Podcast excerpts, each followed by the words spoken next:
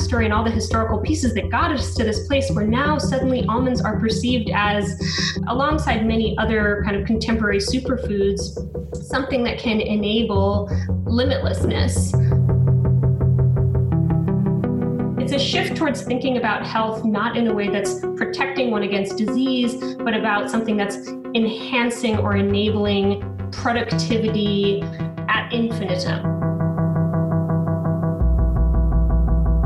I think at times I felt fearful that people would perceive me as sort of like the almond person. and, and I don't really see myself as studying almonds. I mean, I am. Almonds are the object, but they are, they're not really. I mean, I'm trying to grapple with the political ecology of industrial agriculture, and almonds are this fascinating window into that world.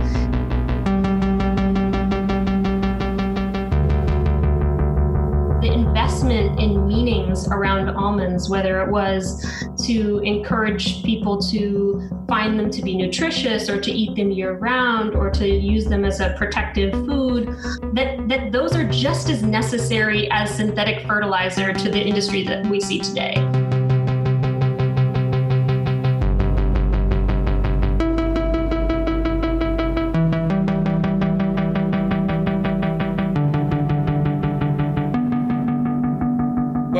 The Three Ecologies podcast. One aspect of this project is to understand the present ecological crises beyond the symptoms of carbon levels in the atmosphere and the extinction of species. Once we look deeper than these inconvenient truths, a more general crisis in the government of behavior becomes visible. In today's episode, we talk about almonds and how the almond industry has had to invent again and again new meanings and identities in order to avert the crises of overproduction. In recent years, almonds have not only gained notoriety as so called nutritional powerhouses or superfoods, but have been scrutinized for their water usage in association with droughts, particularly in California. So, in today's episode, with the almond as our companion, we explore the connections between the crises of neoliberal subjectivity and the environmental crises of drought and the economic crises of overproduction. We speak to Emily Reisman, assistant professor at the Department of Environment and Sustainability at the University at Buffalo.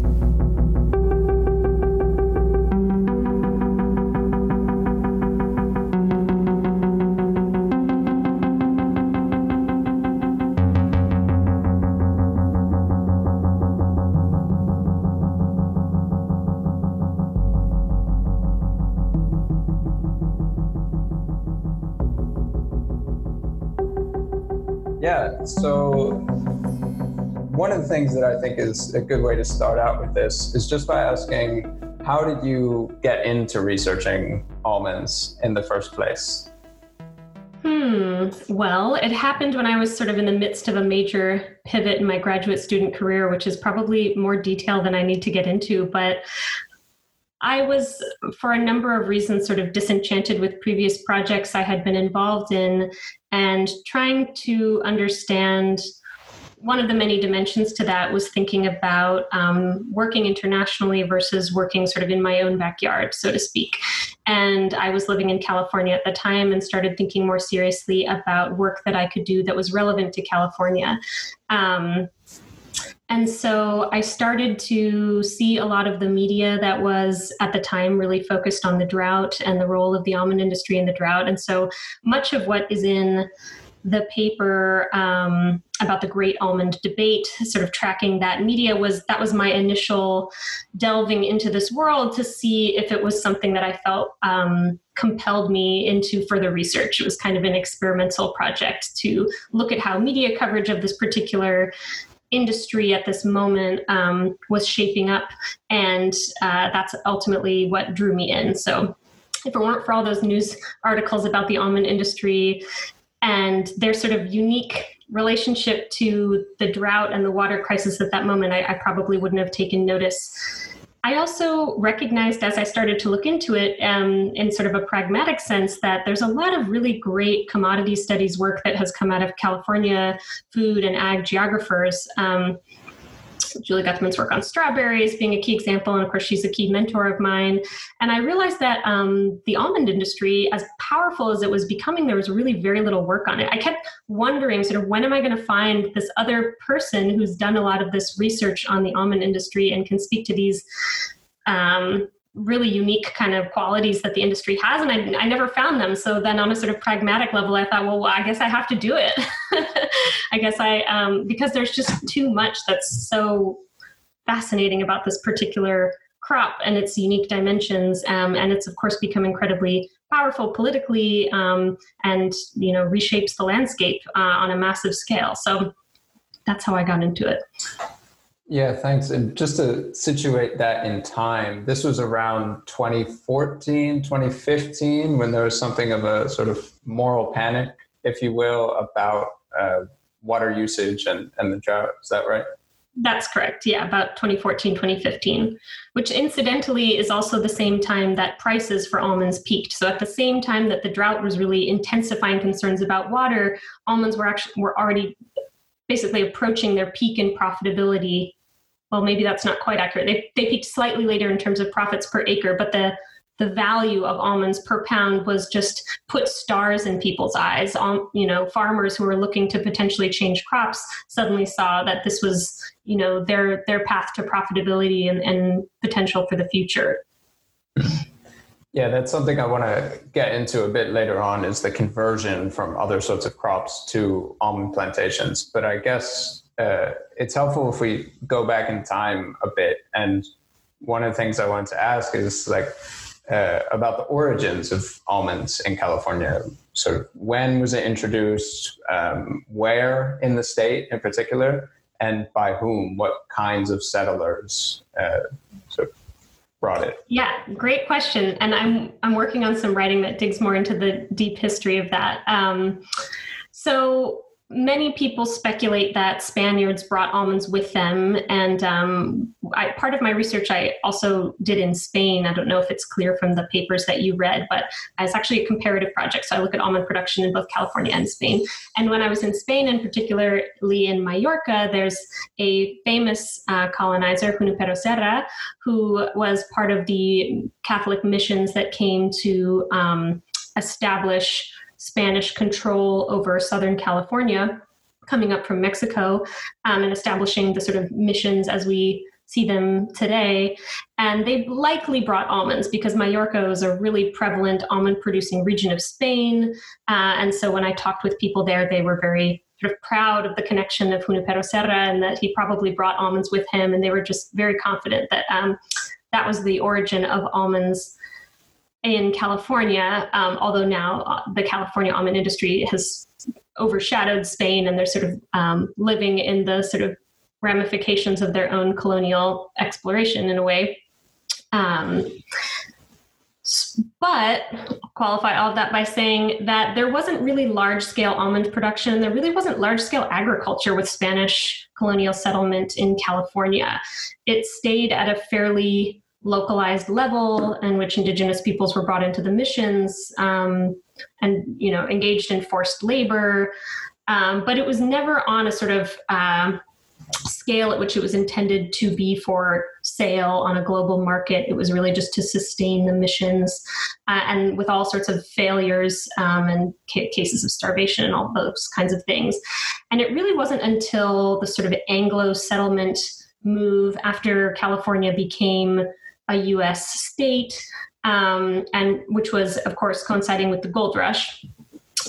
Um, and so, gold rush is 1849, or well, the gold was found in 1848. The 49ers are all the people who came in the wake of that discovery to get in on the gold rush, and agriculture became this really important way for people who had quickly gained a lot of capital through these extractive industries to literally put it into the land in order to increase their profits. And so um, the origins of California agriculture are often highlighted in contrast to a lot of the rest of the United States or other settler colonial um, regions of the world because rather than sort of starting out with settler farmers who were subsistence oriented, it was really capitalist from the get go. It was about um, using that surplus capital that either came directly from the mining industry or from piggyback industries, you know, the ones who were selling the shovels rather than the ones who were actually taking the gold out.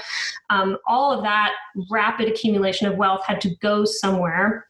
And so land and agriculture became a really attractive place to put it. And so um, there were um, a couple of really prominent um, agro capitalists in the late 1860s that started growing almonds, and it's believed that they were growing French varieties.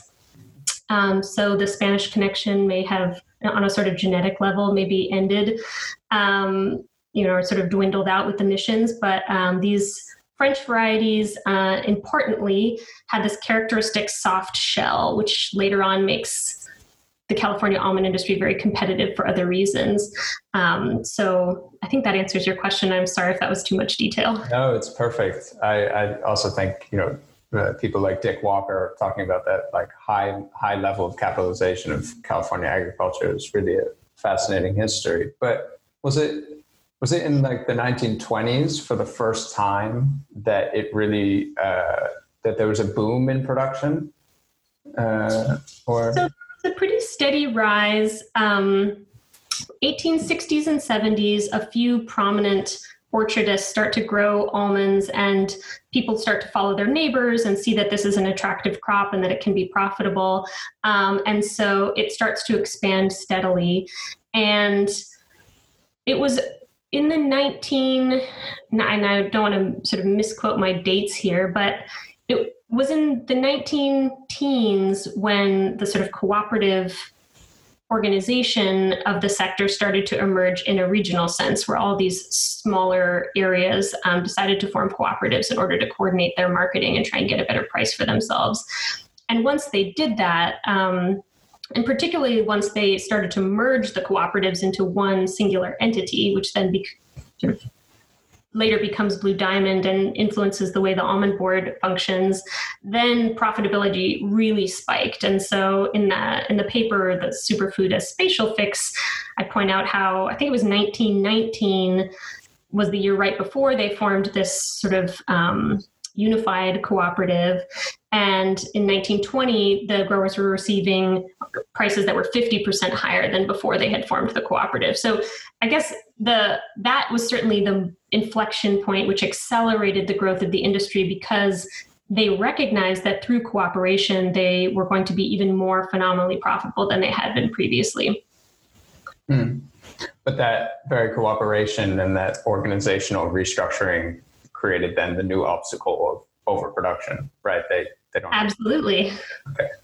Yeah. Look, and, and at that at that point also, almonds being very much sort of associated with uh, with the holidays season, with the with the winter, with the Christmas holidays, right? That's also something that you kind of uh, explore in your in your paper. That that sort of like as as as an effect of this phenomenal gain in, in, in profitability, there comes up this limit that the almond is uh, singularly associated with this one way of consuming it, and which is more symbolic than it really is. Uh, that that it's just sort of a symbol of the of the of the Christmas season, or of and and I think at some point you even mentioned that no one wanted to buy almonds anymore after January first, and it's kind of I find it very fascinating how this how something you could look at this just as this at this small uh, sliver of history, sort of almond farmers in California forming a cooperative and then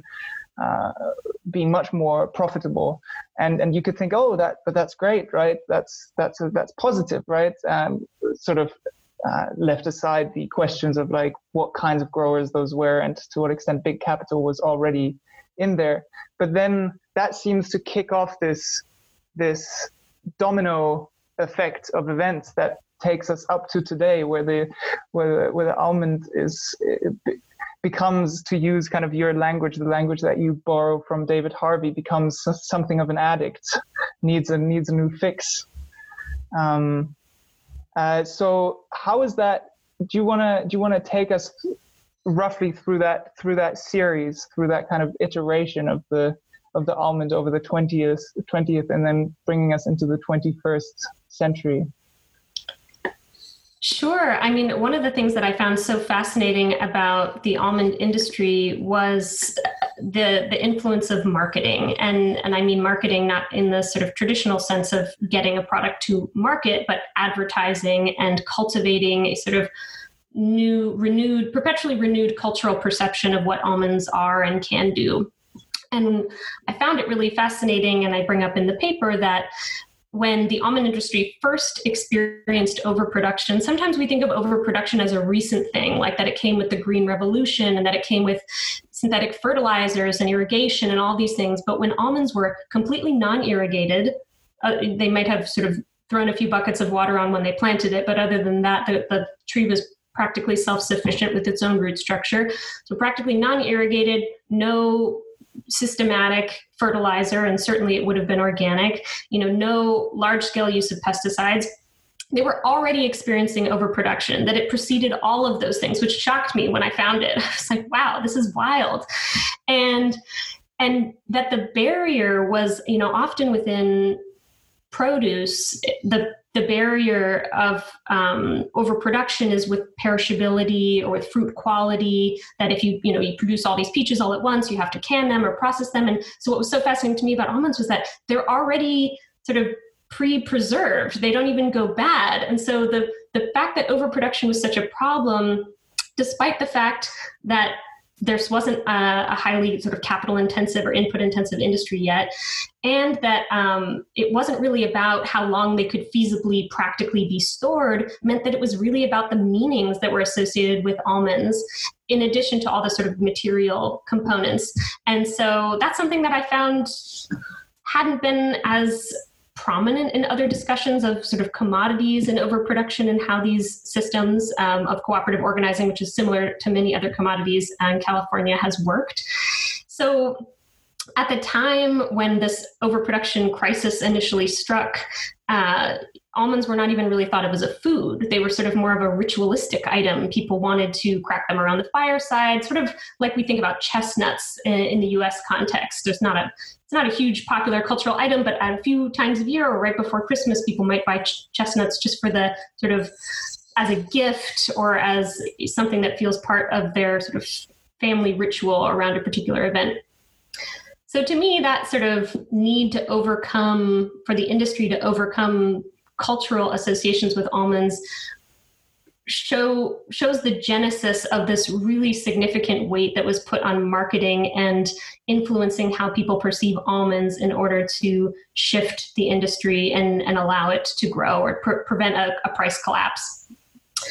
So, to walk through the periodization, I might gaze at the article so I don't miss um, one of the phases. But I basically break it out into, you know, the early almond industry people didn't necessarily perceive almonds as food and they were tightly tied to seasonality.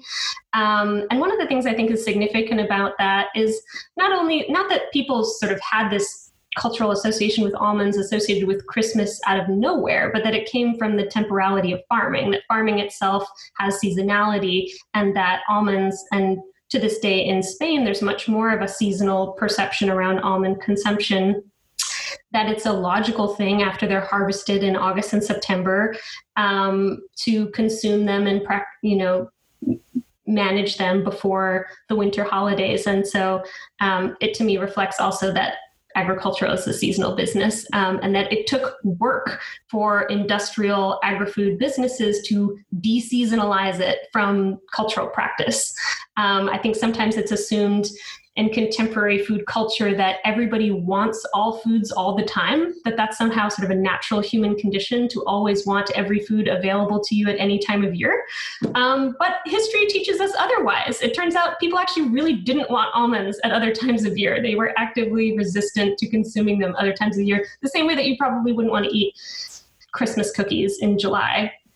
Um, so okay so the industry was um, slowly but eventually successful at sort of um, encouraging consumers to eat almonds on other occasions, not just associated with the holidays. Um, and at the same time, um, in the World War II, post World War II era, the industry found an ally in the growing interest around nutrition science, which was coming from the government, um, and interest in sort of the national body and how to strengthen soldiers and also and all of the other members of. Uh, the national body in order to prepare them for um, a sort of geopolitical competition of war. And so part of that um, interest in nutrition science came from the industry sort of pragmatically saying, oh, well, you know, those who are in these positions of power at the US government are really taking a new scientific sort of managerial or um, sort of quantitative approach to the way they value food. And so they went about um, finding a consultant industry a consulting company that would provide them these metrics that were now very valuable and sort of a currency within um, agri-food governance. And so it's interesting that at that time, and I don't remember if I mentioned it in the article, but fat was a, considered a really good thing. So fat was considered something that made a food substantive and valuable and strengthening. And so almonds were given you know a thumbs up for having a significant quantity of fat um, which later the industry has to sort of scramble to like rewrite people's thinking about what that means. Um, so they were associated with um, you know positive nutritional qualities and because of that they uh, the almond board and real, the almond board was sort of in its early stages at that point, but was successful at establishing almonds as an essential food, which is a designation which now kind of resonates with our current COVID moment now that I think about it. Um, I was just going to say that, like, now when we think of essential food, it's often about shortage and underproduction uh, particularly when it comes to like uh, meat in the United States, and Trump uh, talking about invoking the Defense Production Act in order to keep slaughterhouses running, whereas uh, back in 1940s, 50s, uh, the idea of the essential food is invoked kind of to, to avert a crisis of, of overproduction by including, you know, chocolate or almonds with the packets for soldiers and for school children and and so on. And I don't I don't know if the overproduction part was conscious in the part of regulators and the way that they framed it. I think they intended it to be sort of, oh, this is what you know human bodies need and we're going to privilege certain industries that we think are crucial to survival and that certainly resonates with the current covid moment you know agri-food businesses largely have been deemed essential for being you know more crucial than hair salons or whatever other industries um, so almonds achieved this essential status, which is surprising considering that just a few decades earlier, people didn't even think of them as food or really consider eating them on any other occasion other than the holidays.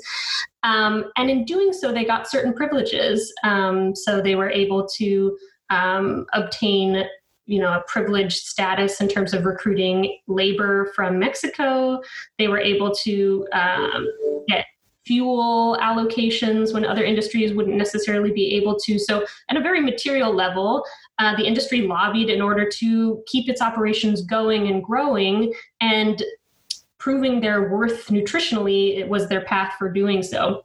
So, they achieved that essential food status by legitimizing themselves through nutrition standards. Um, but it very much had a political outcome in terms of their capacity to to keep things rolling when other industries were very much constrained by the conditions of war. So there was that phase. Um, the sort of post World War II scientization is often a term associated with that sort of turn towards nutrition and a general shift in thinking about authority over the domestic sphere going away from sort of history or family or feminized um, forms of labor and towards uh, a masculinized domain of, of science and authority is coming from outside of the home. So I think that it's very much in line with that trend. Um, and then uh, in the paper, I sort of traced that forward. Um, you know, as the seasonality piece um, starts to be overcome gradually in the 60s and 70s, there's more interest in health.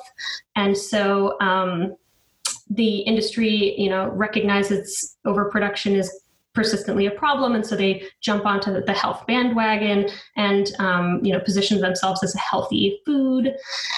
Um, and then there's also I remember the yeah. I remember the heart health being quite an essential part to that. Like health, so in this first phase of health, right, the the health is more seen as sort of uh, preventing certain diseases or foods that could help you to mitigate uh, other negative effects, and that the almond then.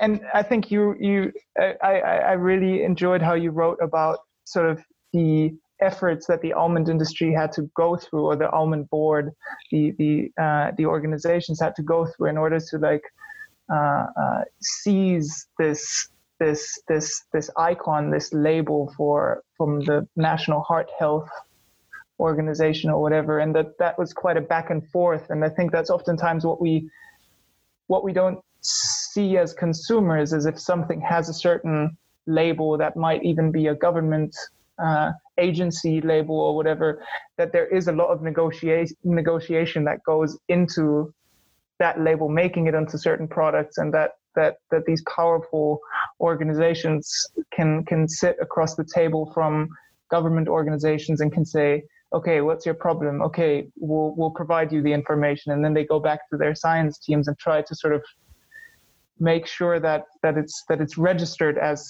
good for your heart Right, absolutely. So preventative health was very much the framing in the sort of late 80s and 90s, um, particularly around heart disease and that American Health Association, the heart check label um, was what they were trying to achieve. And absolutely, the industry, and in particular, um, I feel like I should distinguish. There's two organizations that are really important in all of this marketing that's happening.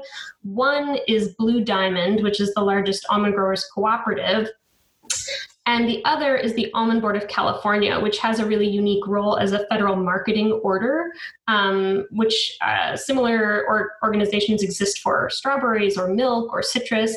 Um, but it basically um, is a government mandated set of practices. So the Almond Board can control the kinds of production practices potentially or marketing that happens of almonds and they take an assessment which is basically a tax on growers per pound of production. So for every right now for every pound of almonds that's grown, 3 pennies goes to the almond board. And for a long time that money was used just for the functioning of the almond board and it allowed the almond board to do certain things to make sure that prices didn't collapse, one of which was hold on to some stores of almonds year to year so that they could kind of smooth out the supply. Um, but they weren't allowed actually to fund advertising at all. Like previous to the 1970s, um, some of the activities I described that the almond board actually engaged in weren't necessarily advertising like investing in nutrition research was not considered explicitly advertising um, blue diamond as a cooperative could advertise as much as they want but the almond board was actually prohibited from doing so until the 1970s when the almond industry as well as um, Walnuts, I believe, and some other commodity organizations realized overproduction was chronically a problem. The US dollar was also causing them problems. And so they lobbied in order to be able to use all of this money on advertising. And it shifted dramatically. It was something like you know 2% of their budget or that's not an accurate number some very small percentage was used on research related um, things that might be construed as sort of marketing related and then suddenly it shifts to over 90% of their budget goes that direction. And now it's not quite 90 but it's a massive budget. So suddenly there's this huge pot of money that opens up in the 70s um, that enables the almond industry to take on this role as an advertiser extraordinaire in ways that just hadn't previously been possible. Um, just before the heart check, what happened in the 1980s, right before that, because the farm crisis was going on, and um, there was sort of greater empathy and potentially visibility for farmers amongst the broader American public. And one of my favorite sort of bizarre pieces of this story is the advertisements that Blue Diamond, which is the cooperative, put out at that time, which show almond growers literally up to their elbows in almonds, begging customers to eat a can a week out of a sort of form of civic duty like that that so before health even really took off it was sort of part of their messaging but it it wasn't quite their focus. There was a sense of responsibility to take care of farmers by eating a can a week. A can a week is all we ask was their advertising slogan. And some folks um, might still remember that, who were around those days it was apparently quite popular and almond farmers were suddenly invited onto talk shows and all sorts of things. It became sort of viral for its day um, in terms of an advertising scheme. And to me, that's just like the most stark illustration of overproduction as the genesis of these you know marketing endeavors so after the 80s civic duty approach shifts towards the preventative health approach um, seeing almonds as a sort of protective food um, and what's distinctive, I think, um, at the time, maybe that was sort of an assumption about that's just what a healthy food means. A healthy food protects you from potential illnesses like um, diabetes or heart disease.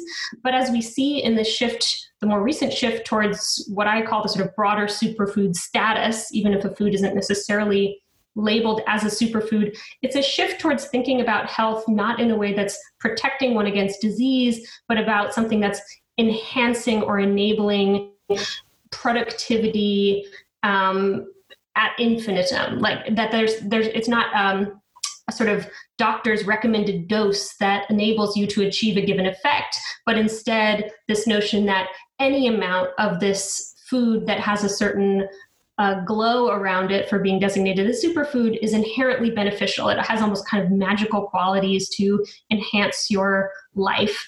Um, and so that's what um, ultimately drove this article was thinking about what are all the backs what's all the backstory and all the historical pieces that got us to this place where now suddenly almonds are perceived as uh, you know alongside many other kind of contemporary superfoods something that can enable limitlessness um, and I think that that happens in a particularly gendered way, as I point out in the article, that it's really most often representations of women who are able to um, please men in their lives by finding the remote or or wowing their children. There's another um, marketing campaign by the almond industry that shows a, a mother who you know her children are bored with sweeping and chores and then she has a few almonds and she's suddenly inspired and then they turn it into a hockey game. So many of these very gendered images of what productivity means um,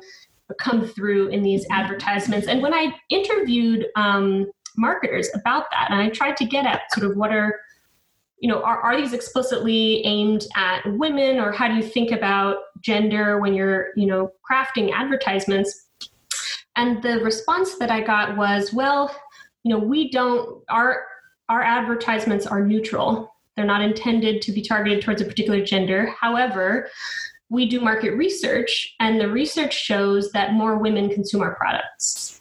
And so we take that into account when we think about how we advertise. So it's an interesting I, I think maybe people feel sensitive to the fact that they don't want to be sort of pegged as um, biased in the way that they're advertising towards a particular gender, racial, socioeconomic group. But the act of advertising is breaking people down into gendered, racialized, socioeconomic aged categories in order to more specifically target them for advertising.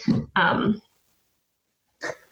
yeah, I mean, one of the quite strange things about this new wave of advertising campaigns, which you point out kind of kicks off around this time of 2014, 2015 again, is that it's sort of suggesting that, uh, and in some ways, it's it's a uh, a bit of a return to the 1940s, 1950s notion of vitality, but instead of talking about the national body, it's really the sort of like entrepreneurial body of the sort of young person, in particular, young woman, office worker, mother, etc. And, and it's going, the almond is going to provide her with boundless energy, sort of in order to do relatively mundane tasks, and so it's this strange contradiction.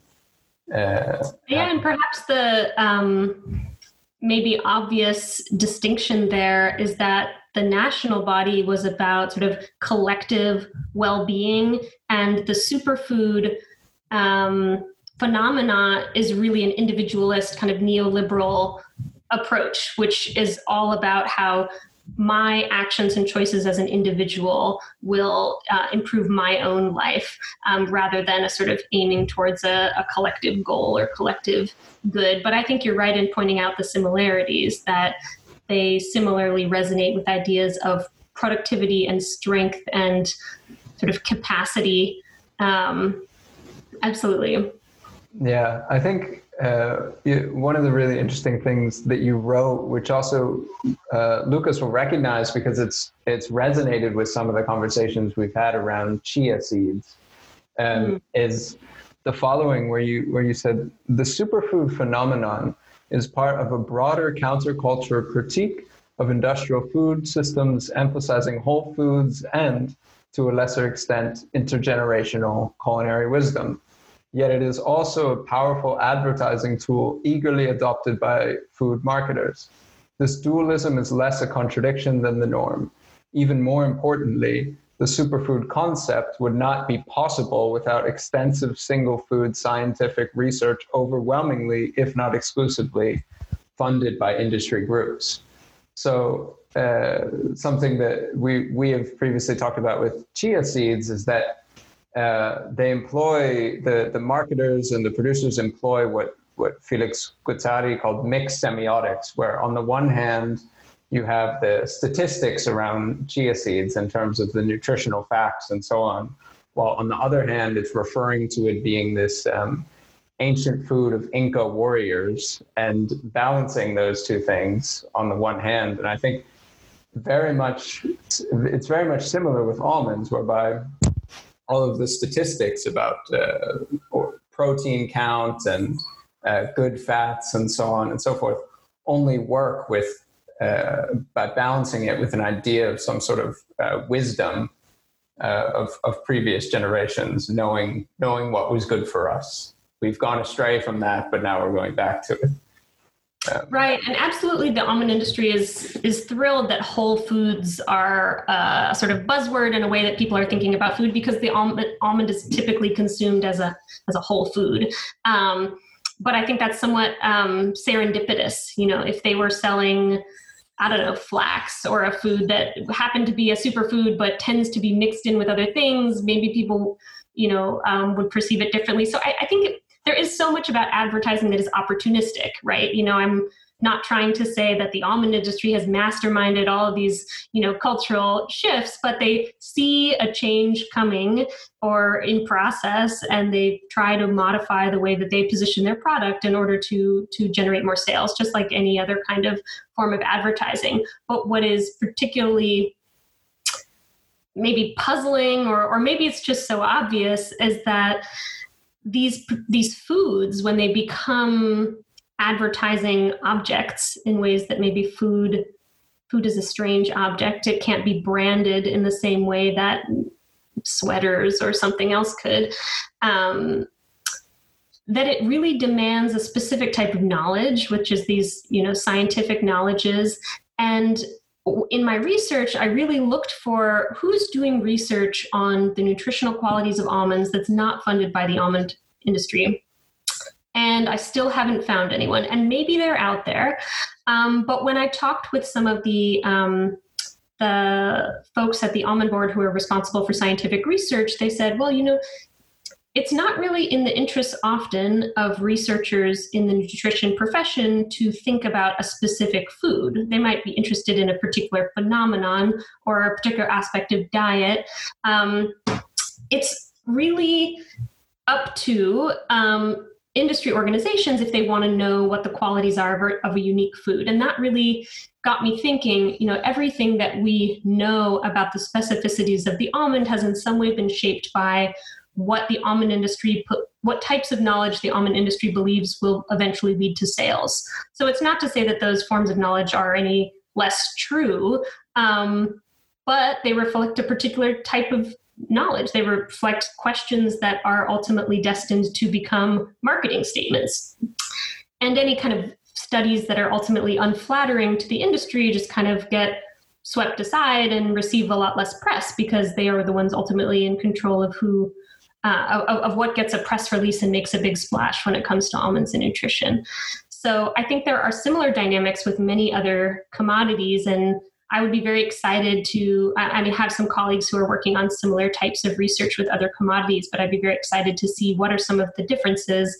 Um, but I imagine just I would anticipate a lot of similarities in how, pardon me, um, nutrition research has played into this this kind of dualism, as you brought up about sort of relying on ideas of naturalness or history or culture or wisdom um, at the same time as needing a certain kind of modern scientific validation.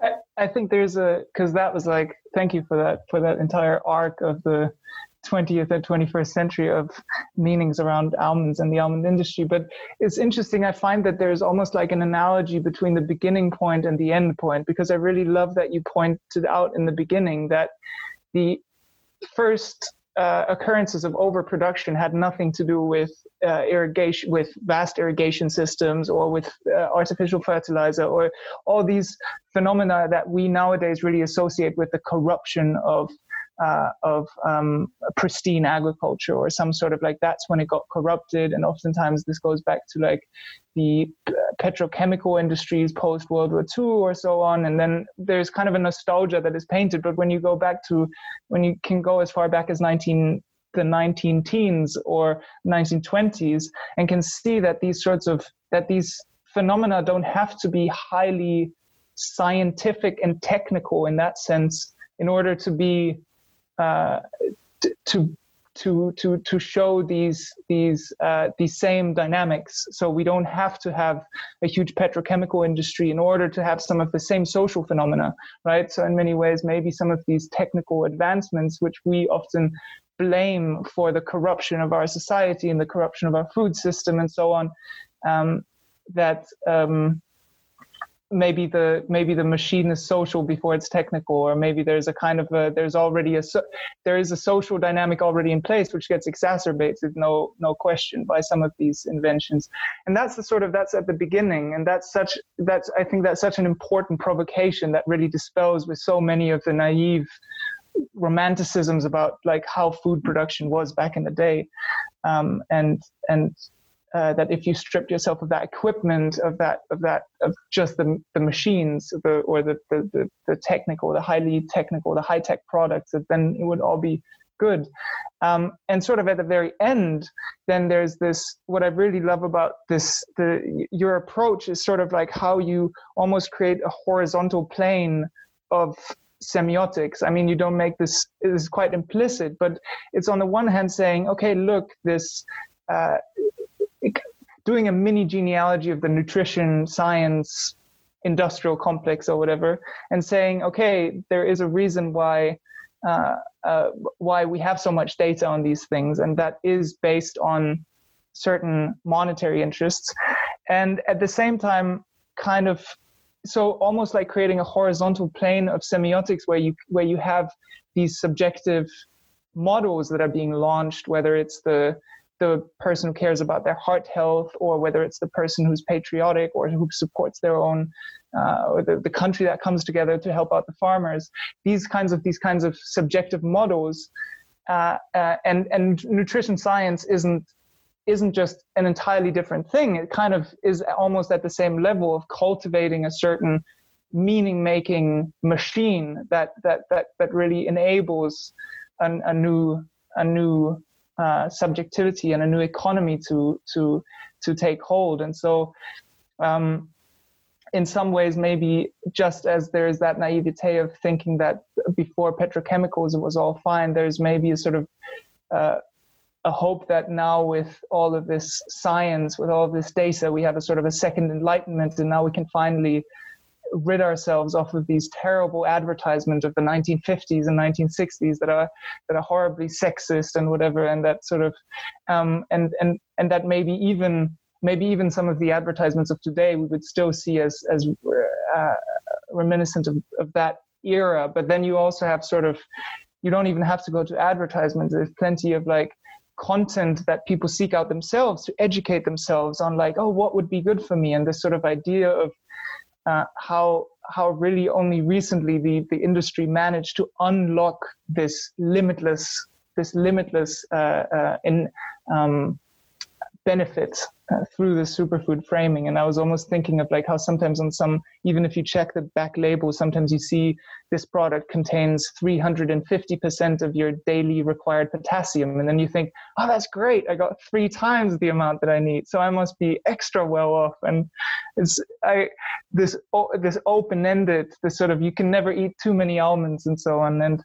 um, I I really I just wanted to kind of read one sentence that I thought was really uh, really resonated from your paper where you said almond producers could not expand their real estate within the stomach of American consumers without simultaneously expanding the territory of almonds within the landscape of food meanings, now presenting almonds as an aid for every possible domestic and professional task.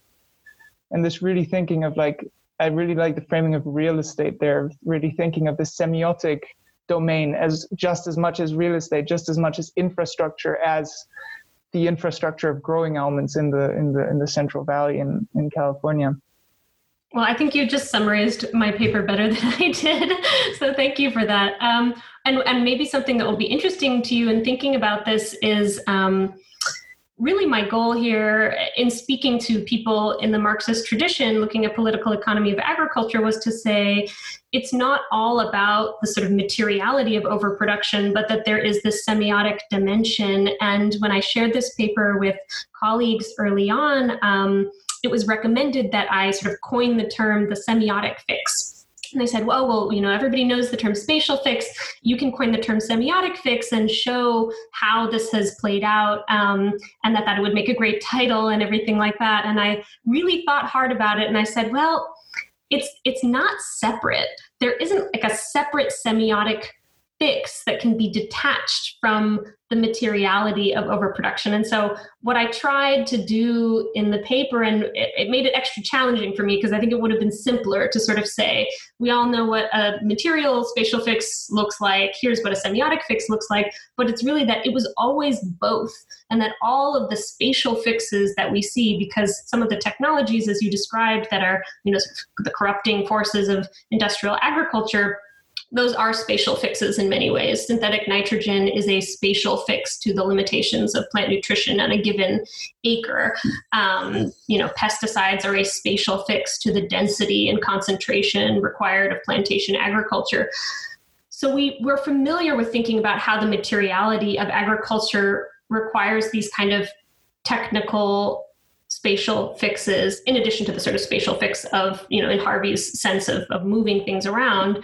Um, but that all of those carry semiotics within them that within the sort of process of the intensification of almond production which is always just trying to sort of you know riding the treadmill and trying to keep up with fears of declining prices got to boost production per acre in order to stay afloat that that intensification itself cannot survive without its semiotic counterpart that the the investment in meanings around almonds whether it was to encourage people to find them to be nutritious or to eat them year round or to use them as a protective food um, or to enhance their sort of chutzpah or whatever the most recent iteration is um, that that those are just as necessary as synthetic fertilizer to the industry that we see today. We would we would not know the industry, the almond industry in the way it is today without the agrochemicals that are required, and we certainly wouldn't know it without the marketing um, and the meaning making infrastructures, which I think go beyond marketing. They have to do with scientific research, they have to do with um, sort of broader placements of products in people's lives. Um, almonds were like popularized as an airplane food snack. That's not necessarily an advertisement, but the industry worked very hard to get them associated with sort of affluent on the go traveler lifestyle at a time when airplane travel was still um, you know very much for elites i mean it still is today, um, but even more so.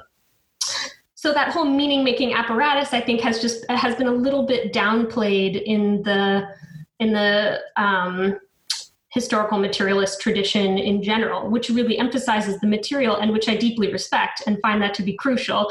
Um, but in this paper, I really tried to force meanings to be recognized as as just as crucial um, to the, the landscape transformations um, of this industry and the social transformations um, as any of the um, inputs uh, that are typically described.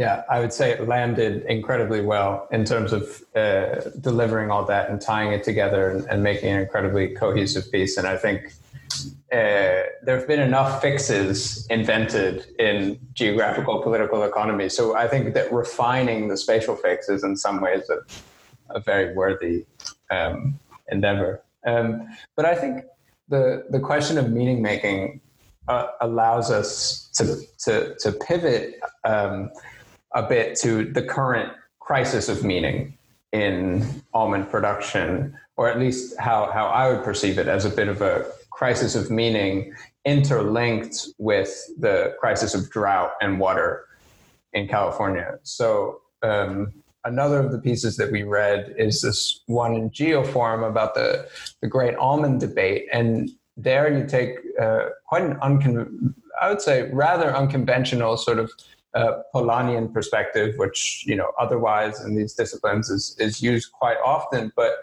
by calling it a subtle do- double movement, you're looking at the ways in which you know first of all it's it's not always progressive political forces undertaking this this double movement. Um, something Polanyi emphasized, but I think might have been lost to some extent in, in later scholarship, but also that it's uh, it's not not as like inchoate. It's much more dispersed. It's it's people are not exactly coalescing around a particular program, but are expressing a certain type of outrage about the fact that uh, the state is allowing the industry to use this much water um, for uh, cash crops. In the case of almonds, 3.79 liters per nut. Um, but what you do an interesting job of pointing out is that other crops are just as uh, sort of in uh, water intense, if not more so, than almonds are. But it was singled out precisely at, at this time as um, this this object in a in a broader uh, cultural frame. So there were a lot of these articles saying uh, you ignorant hipsters, stop with your almond milk obsession. It's sucking California dry, and, and so on and so forth. And that gets into you know questions around the meaning of milk, which are beyond the scope of this. But uh, I was one of the things I really got curious about, which which you know you hinted at in this article, is the question of China and the the fact that much of the recent boom um, has been driven by increasing demand from the Chinese middle classes. Um, and yeah, I was just beginning to wonder whether you whether you think it's possible that the part that this double movement and this cacophony of um, newspaper articles and editorials in different outlets is in part driven by sort of geopolitical anxieties and the idea that we're here in the United States becoming something of a, a resource periphery for a rising global power. Um, and that's made manifest in the drought that we experience here in California. Um, so I think that ties in really well uh, in, in, one key way, which is often overlooked in some of the attention uh, to Chinese rising Chinese almond consumption, is that um, Chinese consumers are eating more almonds because the almond industry is doing a really great job of advertising there.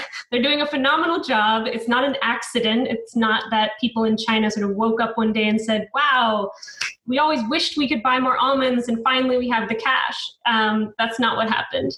Uh, they have received, they've been on the receiving end of a huge investment um, by the almond board to promote almond consumption And you know, I thought at one point about trying to analyze the different marketing tactics around the world that the almond industry uses. And my brain just was, was not capable of balancing so many things. And someone else should really do that or maybe at a later time because they take very different approaches in different geographies which I, I sort of hint at in the article that these are geographically culturally specific strategies that have to build on existing meaning infrastructures. And so the sort of meaning infrastructures that exist in china that would enable or encourage chinese consumers to eat more almonds are going to be different from the ones that are targeted at, at American consumers. And that just speaks to the power of semiotics, I think. Um, but to your question about the double movement and this sort of resistance to among Californians, let's say, or maybe North Americans, US um, citizens uh, feeling suddenly threatened by the rising consumption of the middle classes in China.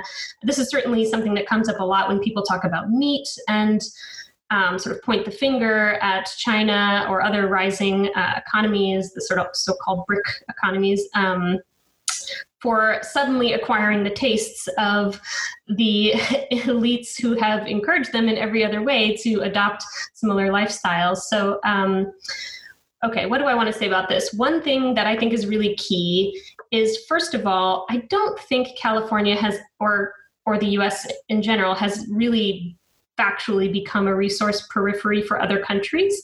Um, there's been some studies on um, water transfers, and I'm forgetting the exact term here, but about sort of the net, you know, water imports and exports to California and they really show that hey california imports way more water in the form of technological gadgets and, and textiles and every other imaginable commodity that is brought into california um, that the amount of water that you know is uh, exported via the production of, of produce or other things really pales in comparison. So, um, never to fear, California and the US is generally still on the net consuming side of resources from other parts of the world.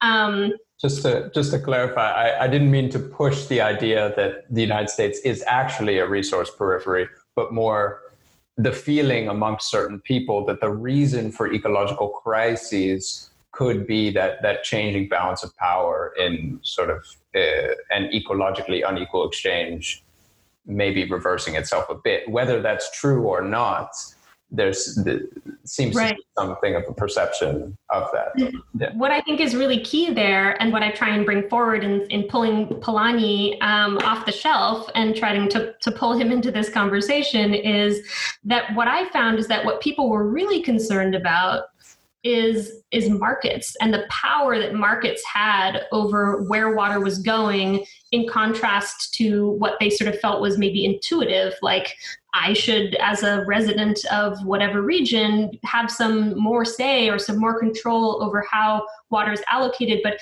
here's the global market just just you know riding a high of almond um, enjoyment and and suddenly if chinese consumers are willing to pay for almonds then they get all our water. Like what's that about? So i thought it was really more of a ethical probing for what potentially should be the limits on the role of the market in governing something like water um, which is um, you know a fictional commodity in the Polanyian sense of not being something that's actually produced for markets, um, and that that's part of what makes it so contested.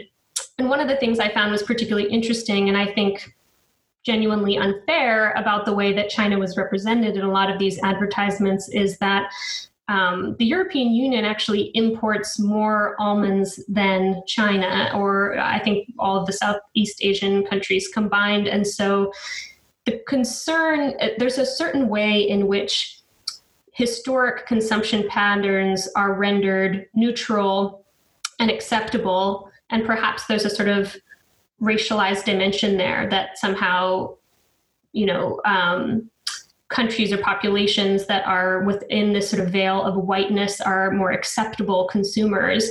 But then when a different um, geopolitical arrangement uh, allows for a group that has historically not been a major consumer of a particular product to increase or change their patterns that that's what's problematic. That the historic you know we could germany is one of the largest importers of california almonds but i never saw anybody saying hey germans like lay off the marzipan. Like nobody was saying that. Um, we're not going to also so so and so i think it was about rate of change. I think that people saw this sort of like massive increase um, in chinese consumption and then we thought whoa well where are we headed? Um, but i think ultimately it was more about that that speed of change i think was tied to this market anxiety. It was about sort of a sense of loss of control. Um, and so I, I think certainly people's biases play into the way that they perceive China differently from other places. Um, but I ultimately tried to tie it into a concern over how China, in some ways, represents somewhat ironically the power of capitalism, the power of um, a, an economic engine being more forceful than um, socially determined, uh, sort of acceptable forms of governance. Um, so, so China's economic power is is now overshadowing other ways of governing water, and I think that that was ultimately what was most troubling.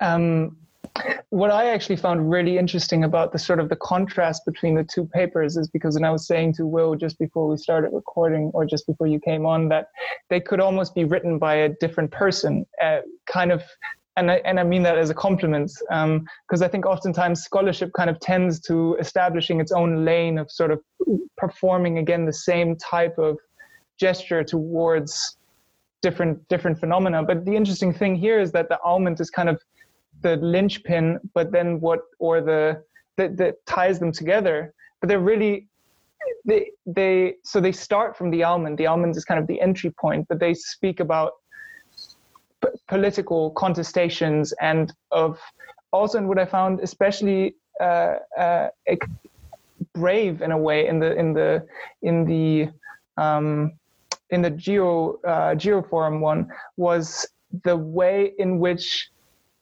you try to resist the sort of academic slam dunk on on news media and saying sort of like asserting yourself in the knowledge hierarchy and saying hey listen guys this is we're we're we're spilling the truth here. You are just sort of, which I think oftentimes uh, is a temptation, um, and for me that really has to do with what we kind of finished talking about with the other paper, which is this question of the semiotic and sort of saying that if there isn't, if if if we kind of make it more of a level playing field or recognize it more as a level playing field where all these different claims compete, where claims from uh, uh, nutrition science aren't by sort of the divine uh, authority any any higher on the hierarchy than some what, what some people might think of as very tacky advertisement or whatever.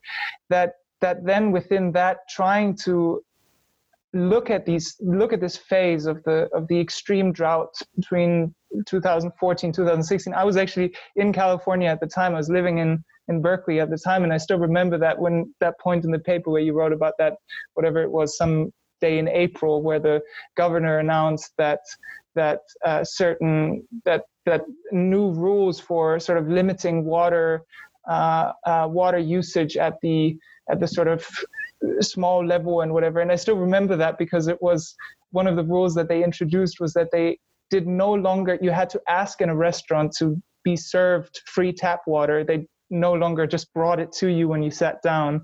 And that was like one of their, while leaving agriculture aside entirely, sort of saying like, oh, this is restaurants giving out too much tap water. That's really the, um, so there was a lot of, there was a lot of heat about that, that moment in time.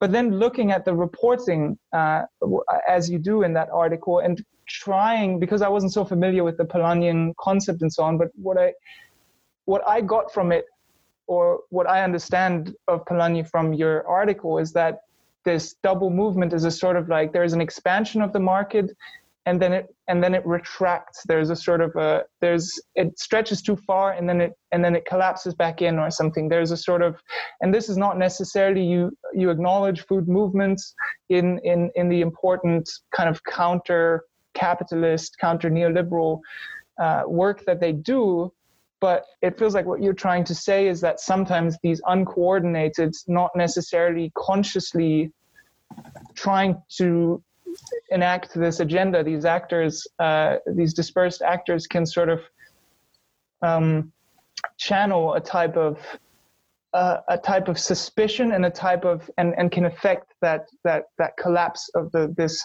this stretching market to kind of contract a little bit. And it was obviously left hanging. It wasn't a sort of a slam dunk in the sense that you could say now this problem is solved. Let's move on to the next one. Um, uh, um, because it feels like with these kinds of questions, once you acknowledge the semiotic as, as something that isn't just supplementary, something that we don't just have to dispel with, something that we don't just have to debunk or, or, or sort of fact check. And this is obviously kind of for me, I was thinking through this paper about like the, the sort of the question of truth and the question of uh, fake news or whatever is, is, is this kind of these competing claims over over over what's going on. And there's no single one that we can appeal to as this is this is an unbiased authority. And so reckoning much more with the messy process where there's no pillar rising up above the whole plane and sort of being able to declare what's really going on but then seeing trying to see what are maybe some of the correcting forces within within a dispersed environment of people not having the same political views to kind of say, hey, and to kind of cultivate maybe the precursors to to to a more radical critique or something. Is that is that sort of roughly what what you were attempting to do with that? I think so. I think you've put it beautifully. Um, one of the ways that I saw this article operating, uh, as you mentioned, is in some ways um, legitimating the work of journalists by refusing to see it as hype because i think there was a certain there's a certain tendency to disregard i mean i think journalists well the respect for journalists probably varies so broadly and is a topic for a totally different conversation but i think among um, academics and potentially people within agricultural industries, there's a certain tendency to see journalists as, you know, searching for a sensational story and then dropping it off, and that we should not take them as seriously because they're not engaged in the sort of longue durée of whatever problem it is that they are uh, attending to. And what I was trying to say is, it may be true that journalists have, by the nature of their work, a sort of fleeting engagement with this problem but that doesn't mean that it doesn't have broader significance and it can't just be passed off as as as hype as um, just uh, the sort of I don't know, political economy of the news cycle, that there's something more there that we should recognize, which is not to say that journalists should be on, put on a pedestal, but that their work is, I think, revealing some of the broader anxieties or the fact that they think it will resonate with their readers is, is cause to pay attention to what they're saying. And so um, I in looking back at Polanyi, and this was something that happened after I had, you know, tried to digest all of this information and, and comb through all of these news advertisements and code them all, um, that I went back to Polanyi and I realized, oh, you know, so many people who use Polanyi are really using it to bolster the, the work of social movements, which are very crucial in critiquing many of the, the, the concerns we have with our current agricultural system. But I, I guess I wanted to, I don't know if democratize is the right word, but say, you know, it's not just La Via Campesina, like other other sort of people who don't even identify themselves as critiquing markets are on some level uncomfortable or or at least in this particular case I won't say it represents everyone, of course not, but that journalists were sort of channeling this unease with the way that the market was operating, and that we can recognize that resistance to markets doesn't always look like a protest in the street or um, an organization that is able to come out with a cohesive statement, and that Polanyi was actually re- really tuned into that, and that so many of the things that he flags as indicators of a double movement, as a sort of, of a resistance to the you overreach or, or excessive power granted to markets, are sometimes advanced by people who are advocates of market liberalization. That there's you, you don't have to be ideologically aligned with a resistance to markets in order to feel uncomfortable with markets once they destabilize something that's very dear to you. And I think Polanyi uses the example of, you know, public funding for firehouses once people realized that there were too many fires in their neighborhood. It didn't mean that they were suddenly, you know, anti-capitalist they just really wanted a fire brigade to protect their block and i think in many ways that is what came forward in this um, very like polyphonic dialogue about what's happening with water in California is a, a, gross unease. Like we're we're uncomfortable with the way that water is being managed. Largely, I think um, most Californians are in very various ways uncomfortable with the ways water is being managed, and much of that ultimately boils down to their relationship to sort of market trends and tendencies so those are the things I was trying to do, sort of validate journalism as being more than hype, and also, um, as you mentioned, sort of draw attention to these sort of more subtle and uncoordinated and not necessarily ideologically motivated forms of resistance to markets.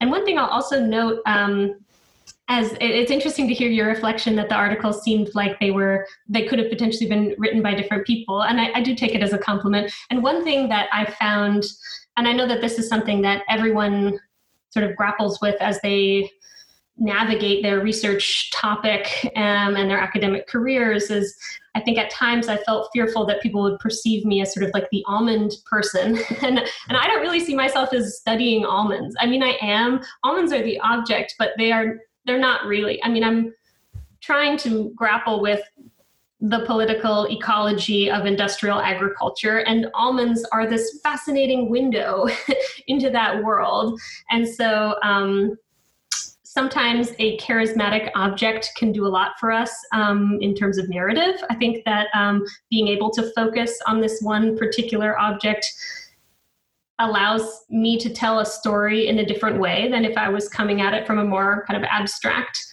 perspective on a pragmatic level we all have to study something. And so you may as well kind of hone in on on one little slice of the world around us. Um, but i never want the message from my work to be that almonds are bad or sort of inherently um, should be uh, shunned or boycott or anything like that. I mean i think boycotts can be powerful tools in activism but i'm not trying to sort of shame almonds for being different from other crops. In many ways, I'm trying to say almonds are so much like all of the other crops that are grown.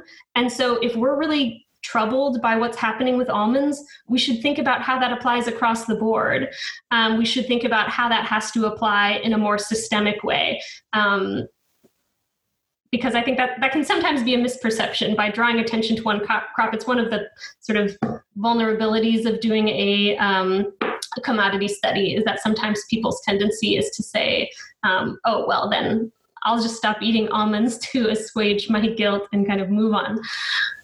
Yeah, I mean, throughout this project, the sort of uh, existential crisis associated with with particular foods and commodities is, is definitely something that we're very interested in. And and but i but i wanted to like you have used almond as a window into the world of industrial agriculture. I wanted to ask a question about how the almond has become a stand-in for these sentiments around industrial agriculture more broadly. And um, a lot of the journalists that you cite express their, their discomfort with the march, market logic of almond production, not only in terms of uh, the specific water requirements, but also in, by contrasting almond plantations with the other agricultural landscapes that they have displaced. So, like pastures, vineyards, tomato fields, uh, were some of the examples that I that I caught. But I'm sure there've been more in different parts of California.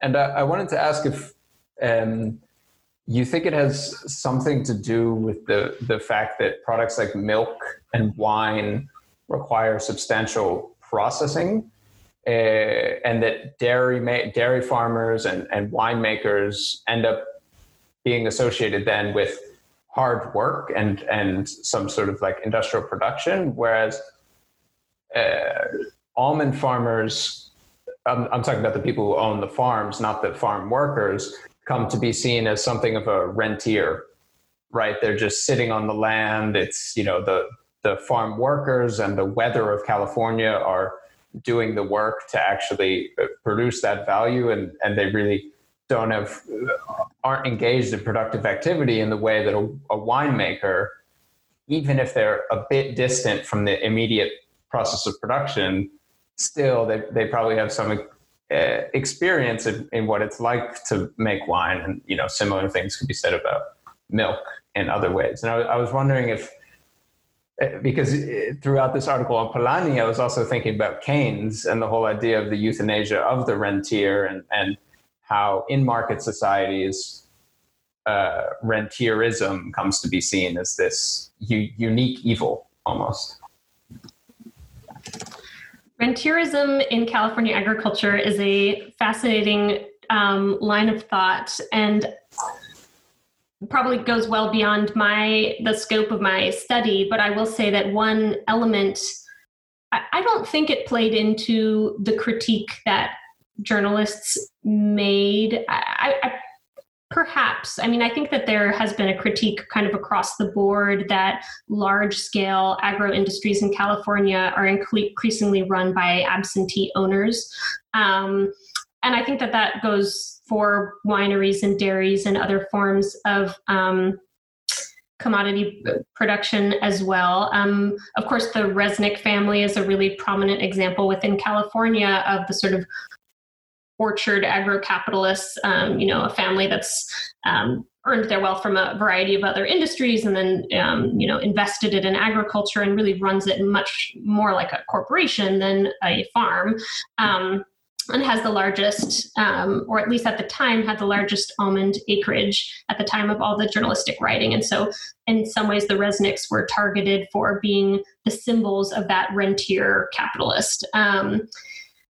However, um, I, I don't know. Yeah, I, I don't know that almonds are distinct from other commodities in that sense, is I guess what I'll say. But one thing that you brought up about labor, I find really intriguing because in my conversations with a lot of folks who are almond farmers and farm managers um, because farm managers i think are an underappreciated group within california agriculture. There are many many people who don't own the land and are not farm workers but who operate in this middle space where they are sort of career farm managers who manage land for multiple different uh, landowners, um, but they effectively make all of the decisions that we think that we assign to farmers, like what kinds of management practices they're going to engage, what kind of irrigation systems, things like that. So those are many of the people I interviewed in, in my study. And one of the things that stood out to me is that um, almonds were favorable um, re- relative to other crops. These managers often are making the decision of what crops to plant. Um, so the owner of the land might not care um, much whether it's grapes. They probably care if it's dairy or not. That sort of carries other implications. But in terms of um, fruits and nuts, they, they probably don't care much whether it's walnuts or, or wine. But um, one of the things that is really attractive about almonds is that it's highly mechanized. So, whereas the wine industry relies on hand harvesting, some of that is changing now and it's increasingly mechanized, but it's considered vulnerable to um, labor as an as an input and i hate to put it so crudely that way because i think it dehumanizes it but um, almond industry is very attractive to those who are not directly engaged in the farming themselves because it's seen as sort of de-risking agriculture as an investment by reduced reliance on human labor. And an increased reliance on sort of you know petrochemical generated um, mechanical labor. Um, because almonds um, it's really shocking in some ways how few human beings are involved. Um, just the scale of it i think when you witness it firsthand if it's unfamiliar to you can be eh, you know it's probably one of the most alienating forms of agriculture relative to other crops. I mean, perhaps analogous to grains or other crops that are heavily mechanized now, to where one person can manage a thousand or more acres um, without trouble. Uh, almonds are very much the same way. So they're not, they're much closer to the grain industries than the so-called specialty crops like fruits and nuts and vegetables. Um, and for that reason, um, they're very attractive to investors. Um, so not only sort of absentee landowners, but also increasingly investment management funds, equity funds that are um, putting increasing um, interest in agriculture. Um, and I'm not the right person to, to talk about the financialization of agriculture. There are many people who are much more knowledgeable on that, but I will say that almonds are attractive um, because of the limited uh, human labor that is required currently. And one of the one of the concepts that that that I found so great was actually this, which you just mentioned as a sort of a, a side note, that this the, the, spatial fix is actually a fix in the sense of an addict, in the sense of addiction. And and I was I was thinking about how this how the how the fixing of overproduction with almonds uh, in the in the mental and social uh, uh, space. Uh, so sort of like the spatial, not just being a sort of a common sense space, but also the subjective space. So trying to find new space, or in the stomach as well, or in the mind, making you think more of almonds, making you think of almonds at every occasion when you're running out of steam. The sort of carpe diem campaign, and sort of like really uh, placing that idea is almost like an inception type of maneuver where you kind of go down into the psyche of someone and then like every time you, you give them all these situations where they naturally think of almonds. And then of course it's backed up by science so it's good for you and all of this and it's very it's very difficult to because of course what you're not trying to do is just to dismiss the almond and say this is all a lie and the almond isn't doing what it's supposed to but you're saying this is much more complicated. And and um I was just thinking that the, I love the language of addiction because it almost feels like you could read addiction sort of in both directions. You could start from the almond and see how the almond gets addicted to like uh, to or needs its fix, needs its subjective fix again and again. It just displaces the. It's never a, a, solution. It's never. It never finds a sort of a stable. Um, uh, um, subjective grounding in which it can just rest and chill out for a minute but it always needs to needs to push the what you call the semiotic frontier. Always needs to be in this sort of like it's because of course that language of colonialism or of that expansionism is quite on that semiotic register just as well even though we might think that the world is sort of maxed out in terms of or or relatively in, in that spatial dimension but the semiotic is still a, an ever open frontier. And so um, you reading the fix and the addiction from the perspective of the almond then also really made me think of the sort of the meeting the almond halfway in the in the supermarket probably. And um, how uh, one of the phrases that I really one of the quotes that I really like that Lazzarato takes from Guattari is that he says um, capitalism launches subjective models the way the automobile industry la- launches a new line of cars and and really this this notion of like you need to you need to perpetually launch this new uh, subjective model because neoliberalism or whatever you want to call it late capitalism is this perpetual crisis of subjectivity. It always needs to be pushed forward. It can never linger for too long.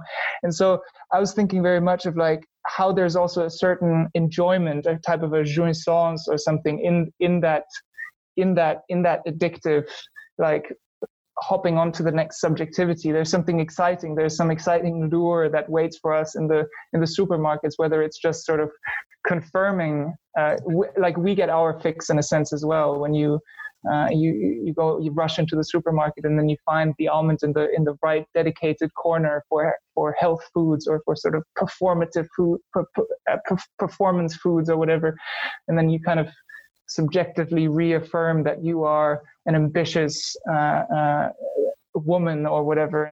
I mean, I personally think that the questions around um, sort of the attention economy or you know the way that our our minds and our eyeballs are the frontier for capitalist growth in their capacity to generate mm, data that is valuable to marketers to sell us products i mean that that is the big beast of our time. I mean, I suppose there are many beasts now, they just keep multiplying. But one of the biggest feels like how do we grapple with the fact that the frontiers for capitalist growth, which always require frontiers, um, are increasingly in the psychic space.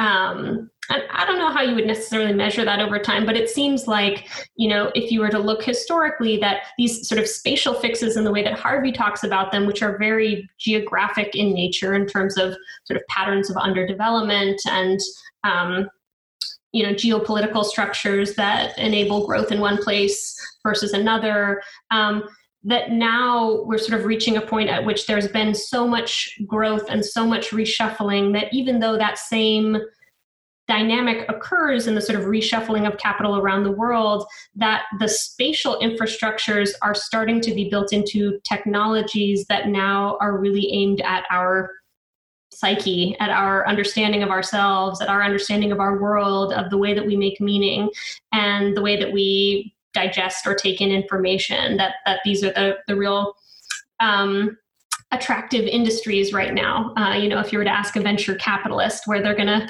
put their money, it's probably places um, that deal with sort of datification, which is inherently about sort of um, creating forms of uh, of economic growth dependent upon our behaviors um, as individuals. So maybe I'm getting a little bit far from agriculture here, but I think that's just kind of the bigger, bigger question that we have to deal with. And, and so in my sort of narrow world and thinking about it in agriculture, I recognize that I think that there is a tendency to really separate studies of agriculture from studies of food and food culture. That's also something that I've been trying to uh, reconcile in my work because um, food studies, which is much more aligned with cultural studies, um, takes a very different approach from people who look at political economy of, of agriculture. And I'm certainly not the first one to try and merge these worlds. It's tricky. Um, and I think in, in a small way, I wanted to be able to better understand what is the relationship between production and consumption.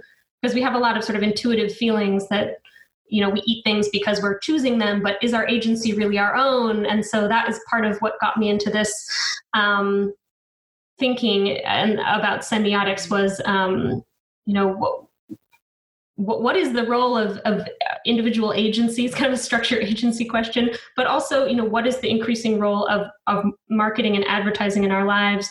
And one of the things that i try and bring out in this story and i think that agriculture is able to illustrate incredibly well is that we can't think of these attention economy industries as separate from the state that we really have to think about the role of the state, um, which is so present in the world of these um, marketing orders, which have a very specific kind of uh, regulatory function, um, but that there is, uh, and of course, we're understanding this more and more and thinking about you know what are the ways in which regulators are seeking to engage with digital industries and um, so many of the you know semiotic processes that have enabled industrial agriculture to grow have are, are inherently tied to state support in some way.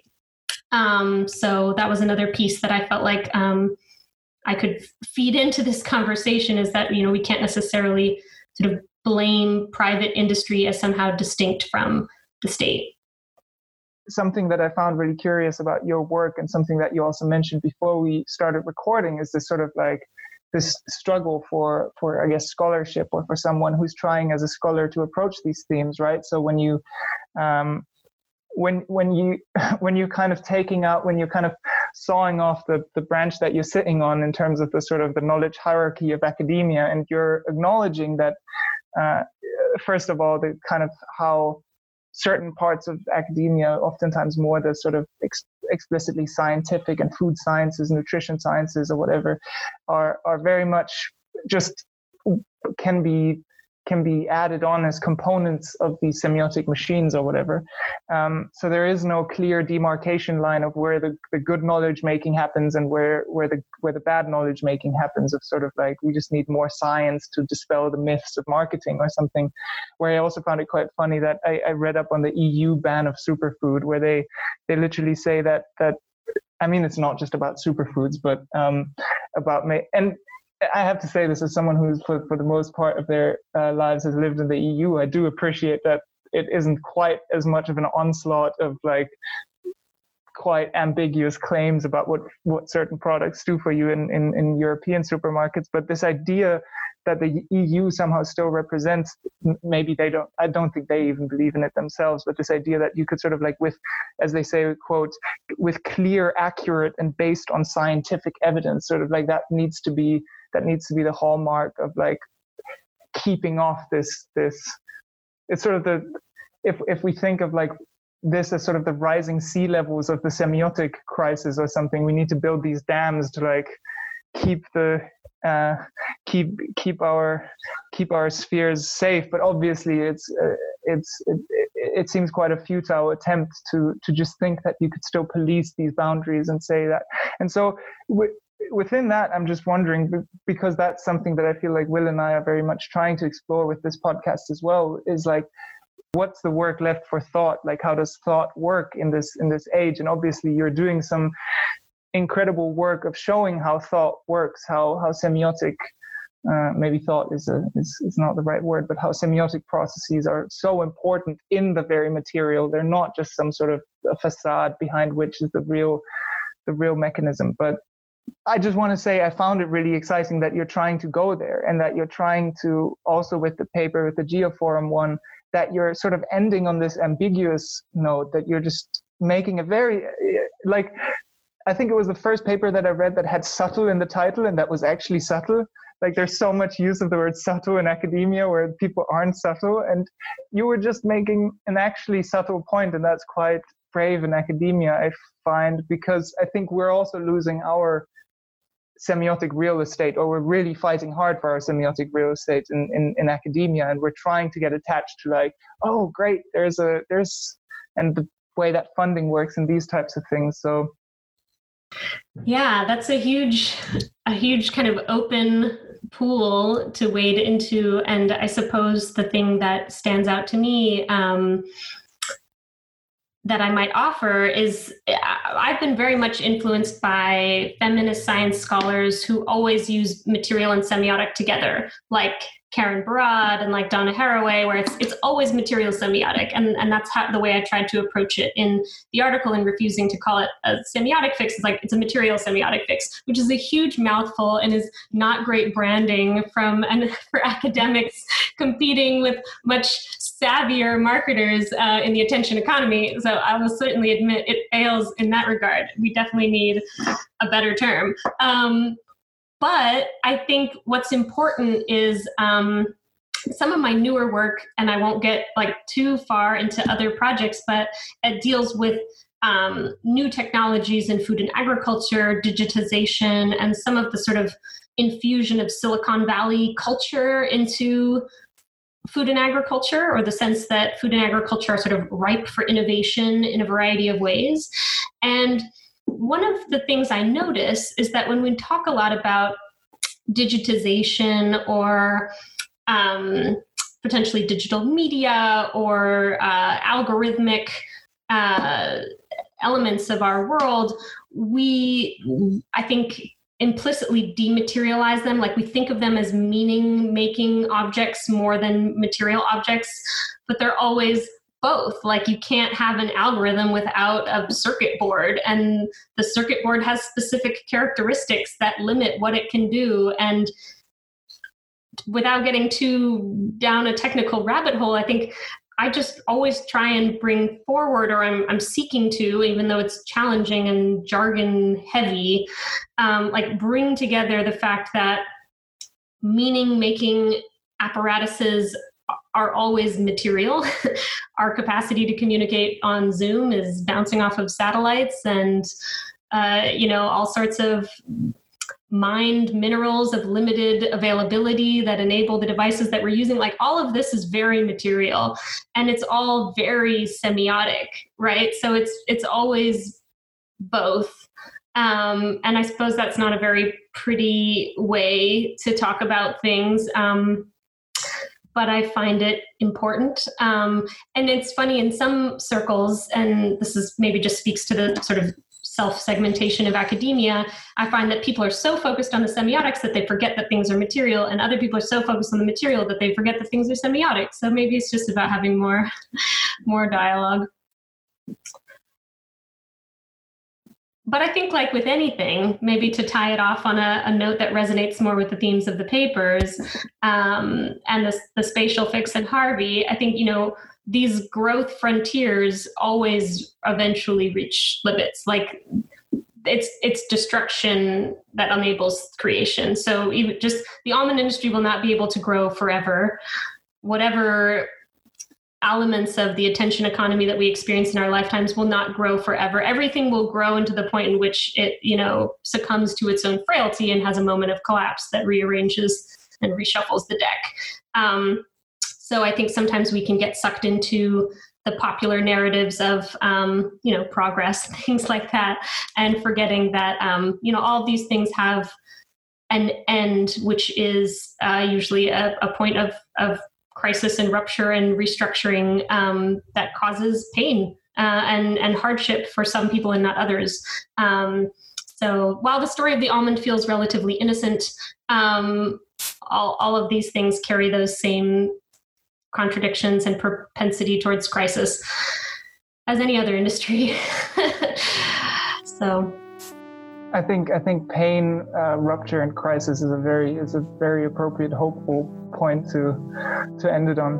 Um, um, no, this is this is terrific. I really really enjoyed this conversation, and I'm actually hoping that maybe at some point down the line we'll we'll uh, we'll make this work again. I appreciate this conversation as well. It's uh, it's exciting to to hear that um, something I've written has resonated with you all, and and I'm happy to to keep talking. Maybe uh, one last question. So, how how many almonds per day would you would you recommend? well, if you're going for Obama's uh, recommendation, I think he was what at seven seven almonds per day. I will say um, something that he got gray pretty quickly, I think. So I, I'm not sure if that's.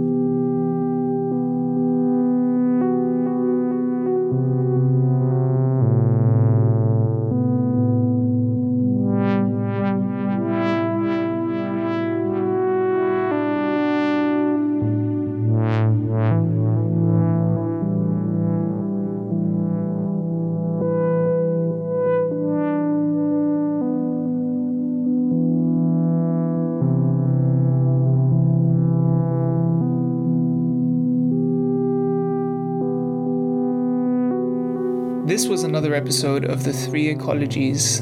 Thank you so much for listening and supporting us in the development of this project.